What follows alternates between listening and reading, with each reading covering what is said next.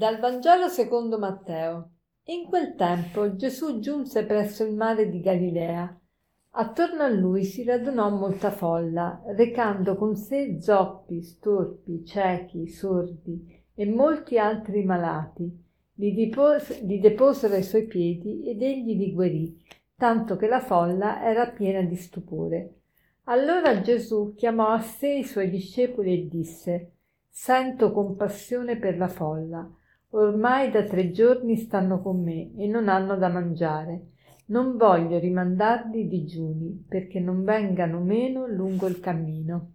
E i discepoli gli dissero come possiamo trovare in un deserto tanti pani da sfamare una folla così grande?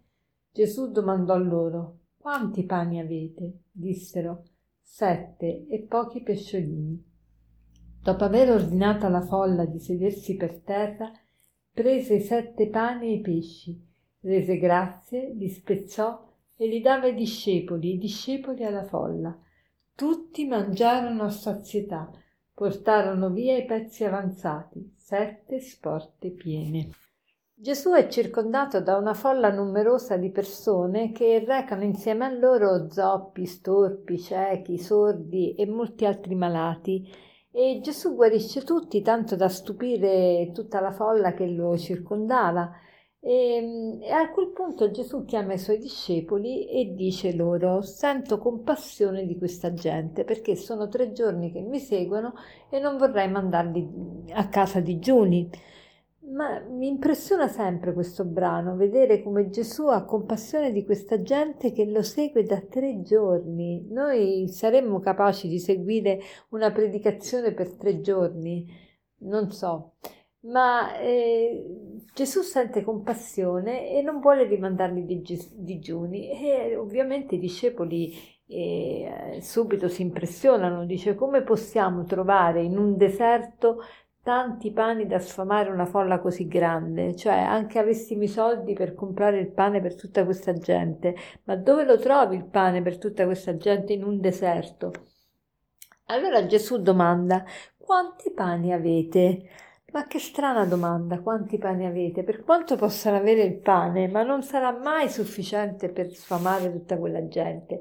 E poi Gesù, perché tu chiedi i pani quando tu sei capace di ricavare il pane dalle rocce. Non avevi di certo bisogno dei pani che ti, che ti davano i, i discepoli.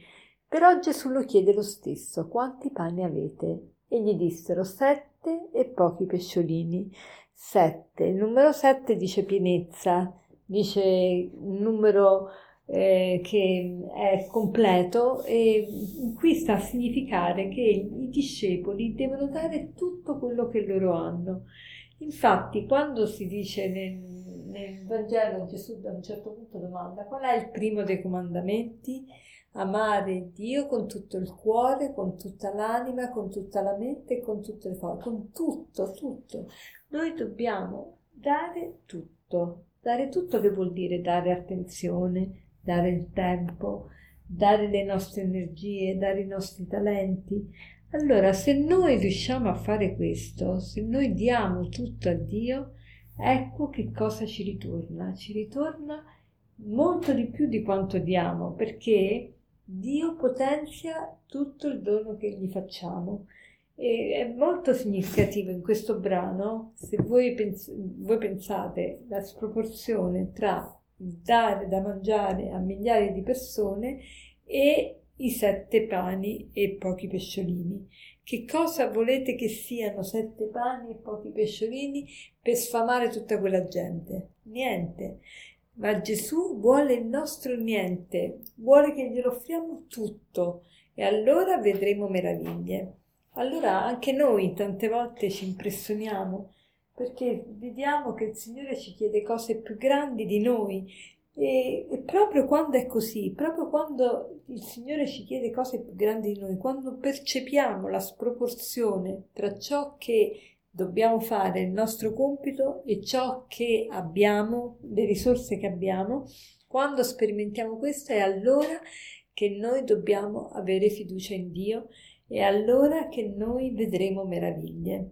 E questo è, è, è verissimo, quindi facciamo proprio il proposito oggi di eh, dare a Dio tutta la nostra attenzione, il nostro tempo. Che vuol dire dare a Dio tutta la nostra attenzione, il nostro tempo? Non che dobbiamo stare tutto il giorno in chiesa, ma che cerchiamo di fare il, il suo volere, che cerchiamo di essere utili agli impulsi della grazia che sentiamo, eh, che ci vengono suggeriti di volta in volta nell'arco della giornata. E per concludere vorrei citarvi questo aforisma che dice così, dove c'è la paura c'è Dio che sta aspettando che io mi fidi di Lui. Dove c'è la paura c'è Dio che sta aspettando che io mi fidi di Lui. Buona giornata.